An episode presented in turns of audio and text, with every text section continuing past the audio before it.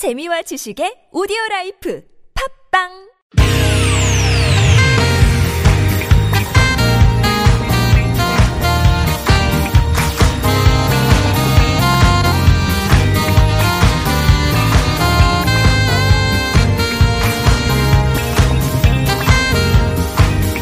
이유가 뭐지? 도대체 뭐 때문에? 세상만사 궁금한 이야기들 꼼꼼하게 살펴봅니다. 최진봉의 왜?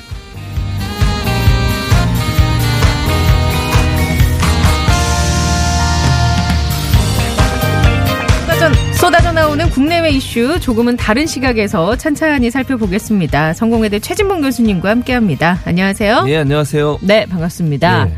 오늘 시작하기 전에 네. 이거 한번 먼저 해 주시고 아... 시작을 하겠습니다. 출연료 좀 더 주나요? 아니요, 똑같습니다. 뭘 해도 똑같습니다. 아, 그렇습니까? 예. 네. 뭐 기억나는 그러니까. 유행어가 있으면 그걸 하셔도 좋고요. 네. 아니면은 우리 청취자 여러분이 보내주신 거, 네, 네 요구해 주신 거 네. 중에 해 주셔도 됩니다. 네. 어, 요구해 주신 건 이거네요. 네. 삼공칠구 번님. 아, 어려운 거네요. 네. 연구 없다. 이게 별로 안 비슷하죠. 하나도 안 비슷해요. 아, 그래요? 어쩜 그렇게 할 수가 있어요? 어떻게? 연구 없다. 저보다 최지은 아나운서 훨씬 낫네요. 연구 없다. 이것도 아닌가요?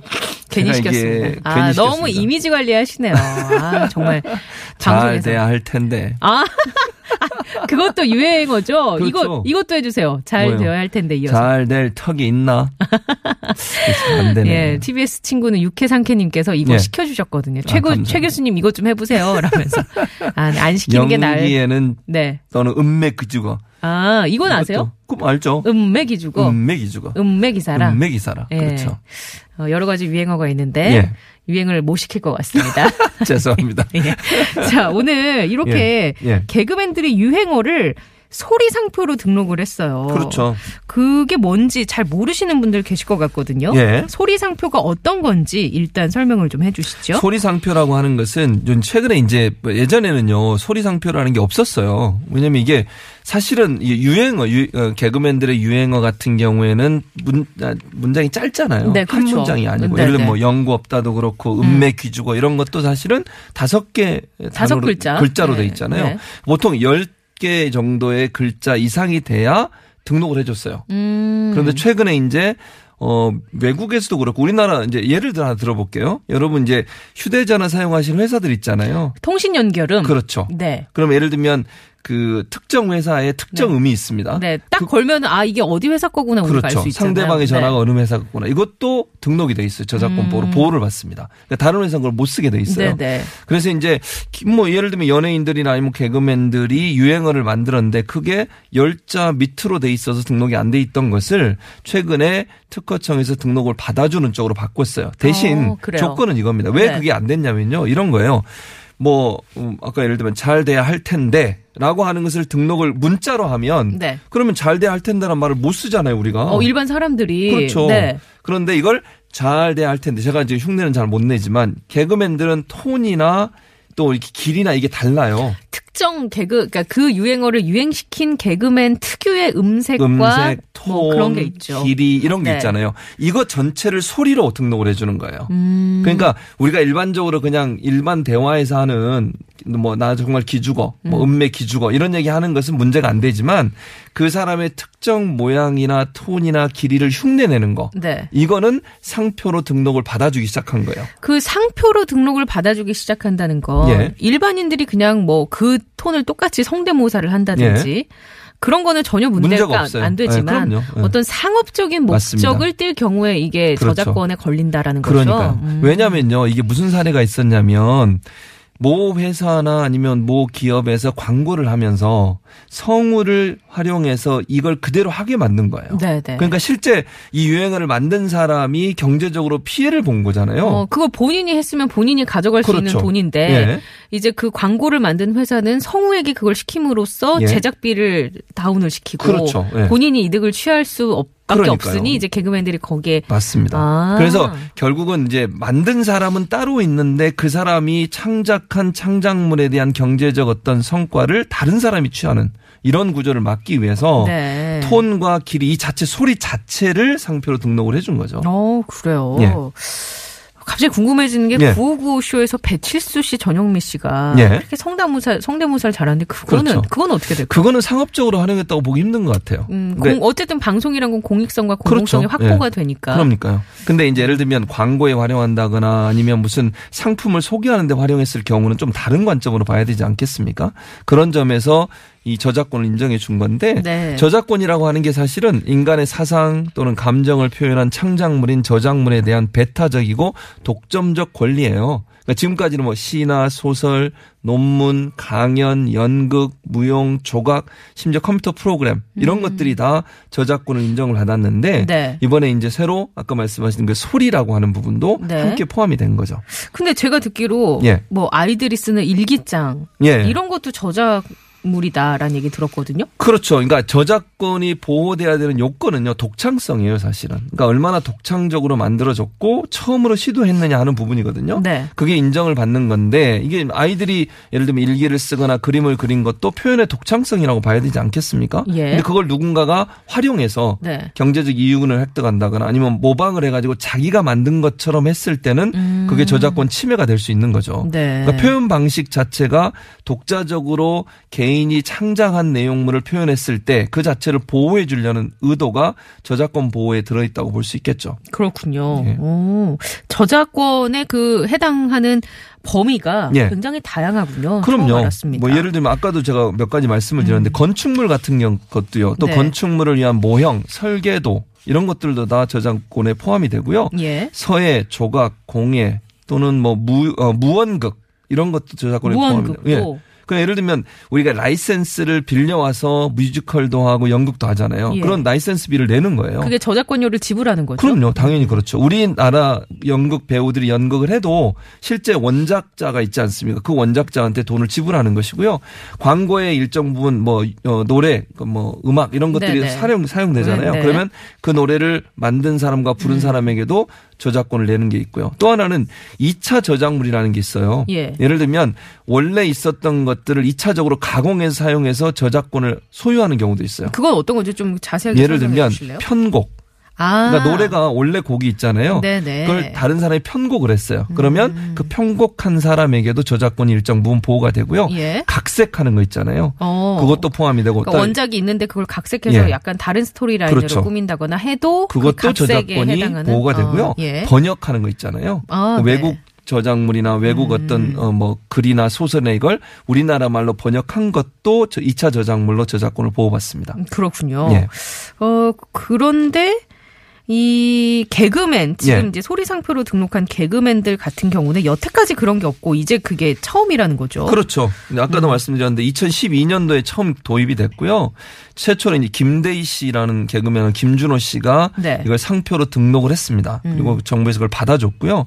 근데 이제 그 전까지만 해도 아까 제가 말씀드린 것처럼 소리 자체를 저작권 보호의 대상으로 삼지 않았어요. 그런데 네. 그 자체를 어, 소리를 하나의 어떤 저작물로 인정을 하고 창의적인 생각이라고 봐서 그거 자체를 상표로 등록해 준 게 있었고요. 또 하나는 이제 박나래 씨 같은 경우에는 개그우먼. 네, 개그우먼. 집에 그 바를 설치를 했어요, 그분이. 네, 나래바. 이름을 나래바라고. 그걸 문자로 상표로 등록을 했어요.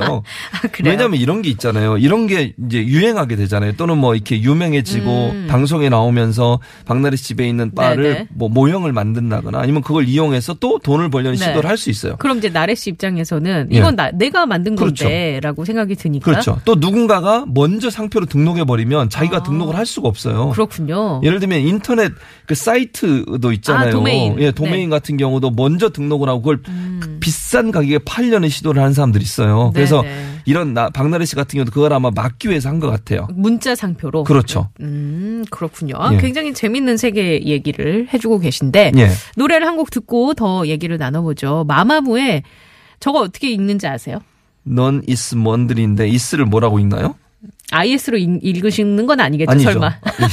영어로 있으라고 돼 있어요. 예, 넌 이즈 먼들. 아, 이건 노래 제목이 유행어가 된 경우입니다. 거의 뭐 넌 이즈 먼들. 거의 네. 뭐 미국에서 온 줄 알았어요. 어, 아재다 이분도. 넌 이즈 먼들 듣고 올게요.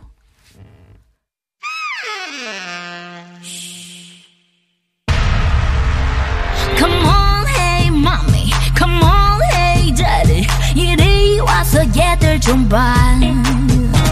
Come on. 네, 최진봉 교수님과 함께 소리상표 얘기, 저작권 얘기를 좀 나눠보고 있습니다. 예. 그런데 이런 저작권 보호 대상이 됐어요. 예. 그럼 이 뭐 좀 우려되는 부분이나 우리가 생각해봐야 할 부분은 없을까요? 이게 왜냐면 유행어라고 하는 게 만들어진 과정을 좀 우리가 봐야 되는데요. 개그맨들 같은 경우에 그 개그 하나의 프로그램을 짜기 위해서는 개그맨들이 함께 모여서 회의를 해요. 아이디어 회의. 아이디어, 아이디어 회의를 하죠. 그때 네.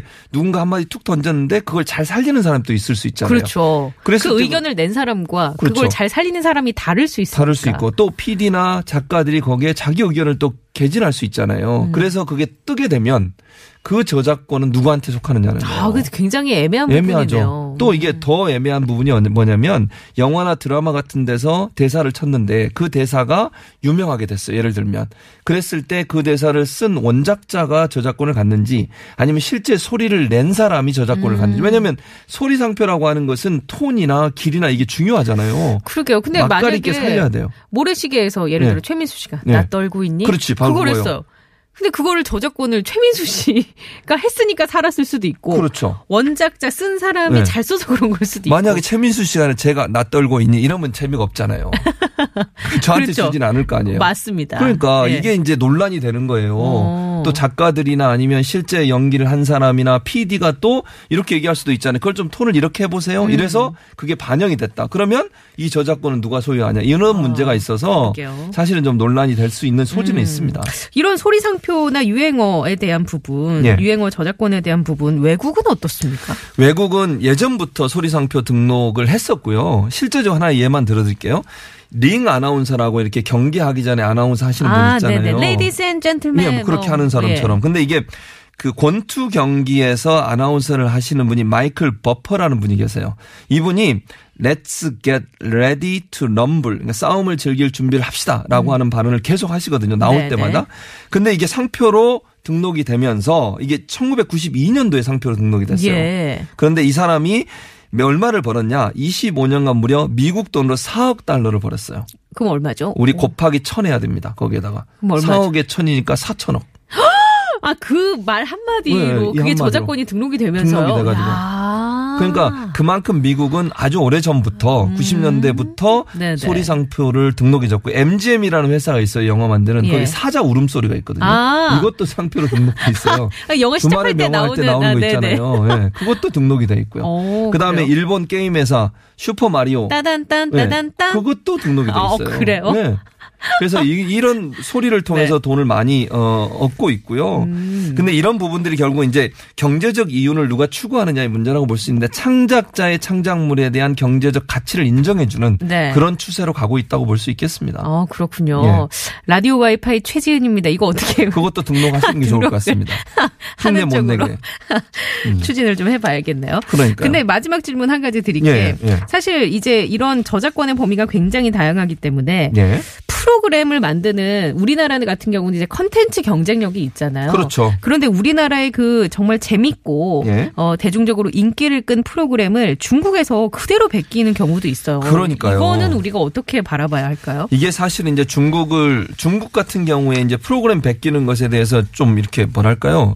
법적으로 책임이 없는 것처럼 생각을 하는데 우리나라 의식 없이 그냥 베끼는 그렇죠. 근데 우리나라 대법원이 어떤 판결을 내렸냐면요. 이제 대표적인 게 뭐냐면 짝이라는 프로그램 뭐 기억하실 거예요. 아, 지금은 이제 네. 어, 어, 종, 종방이 됐지만 이거를 다른 그, 그 방송사에서 성인 코미디 패러디물로 만들었어요. 음. 애정촌 던전이라는 표현으로. 근데 여기서 짝이 갖고 있었던 그런 여러 가지 그 뭐 예를 들면 도시락 뭐 얘기하고 사람 이렇게 선택하고 게임하고 이런 포맷을 그대로 가져온 거예요. 중국에서요? 중국에서도 아니요. 중국 우리나라에서도 우리나라에서. 그랬어요. 네, 우리나라에서도. 이 프로그램 지금 우리나라 걸 우리나라가 베꼈다니. 베낀 거죠. 예. 그래서 이거를 우리나라 대법원에 이제 제소를 한 거예요. 네. 짝을 만든 제작진이 에스비에스가 되겠죠. 그 회사에서 이거 베낀 거다. 저작권 음. 보호를 해달라 요청을 해서 대법원이 판결을 내렸는데 창작물로 볼 수 있다라고 판결을 아, 내렸어요. 그래요? 그러니까 우리가 일반적으로 생각하면 뭐 프로그램 만드는데 아이디어를 들어간 건데 그 아이디어까지 창작물이 되느냐고 했는데 일단 특별 그러니까 프로그램 하나가 특 특정한 어떤 특징을 가지고서 만들어졌고 그것이 제작진의 독특한 창작물이라고 인정됐기 때문에 앞으로는 이제 우리나라 방송사들도 포맷을 베끼는 경우가 많이 있잖아요. 네네. 모방한다고 표현할 그렇죠. 수도 있겠는데 네. 조심해야 될 필요가 있습니다. 왜냐하면 어. 너무 예전의 프로그램과 비슷한 형태로 그걸 복사를 하거나 아니면 베끼게 되면 그게 저작권 침해가 될 수도 있어요. 아 그렇군요. 예. 예. 그래서 아이디어라 하더라도 프로그램을 저작물로 인정받은 선례가 있고 판례가 있기 때문에 어, 뭐, 만약에 조금의 변형은 가능할 수 있겠지만 전체적인 어떤 그 뭐 뉘앙스랄까 흐름 전체를 네. 가져오는 것은 음. 좀 위험할 수 있는 상황이라고 볼 수 있겠습니다. 만약에 중국에서 이런 걸 베낀다고 하면 우리도 좀 단호하게 대처를 해야 할 그래야죠. 필요가 있겠네요. 네. 예. 그리고 이거는 전 세계적인 추세입니다. 우리나라뿐만 그러게요. 아니라 미국이 저작권에, 저작권 때문에 중국을 압박하고 있잖아요. 그러니까 중국이 정말 성실하게 책임 있는 국제사회 이론이 되려면 음. 국제 스탠다드에 맞게 하셔야 돼요. 네네. 이렇게 무작정 갖다 베끼시면 미워요. 알겠습니다. 아, 그 끝에 미워요. 이거, 이거 괜찮네. 이거 어떻게 좀 예, 밀어보시면 계속 밀어보겠습니다. 한번. 알겠습니다. 네. 자, 오늘 성공회대 최진봉 교수님과 함께 얘기 나눠봤습니다. 고맙습니다. 네, 감사합니다.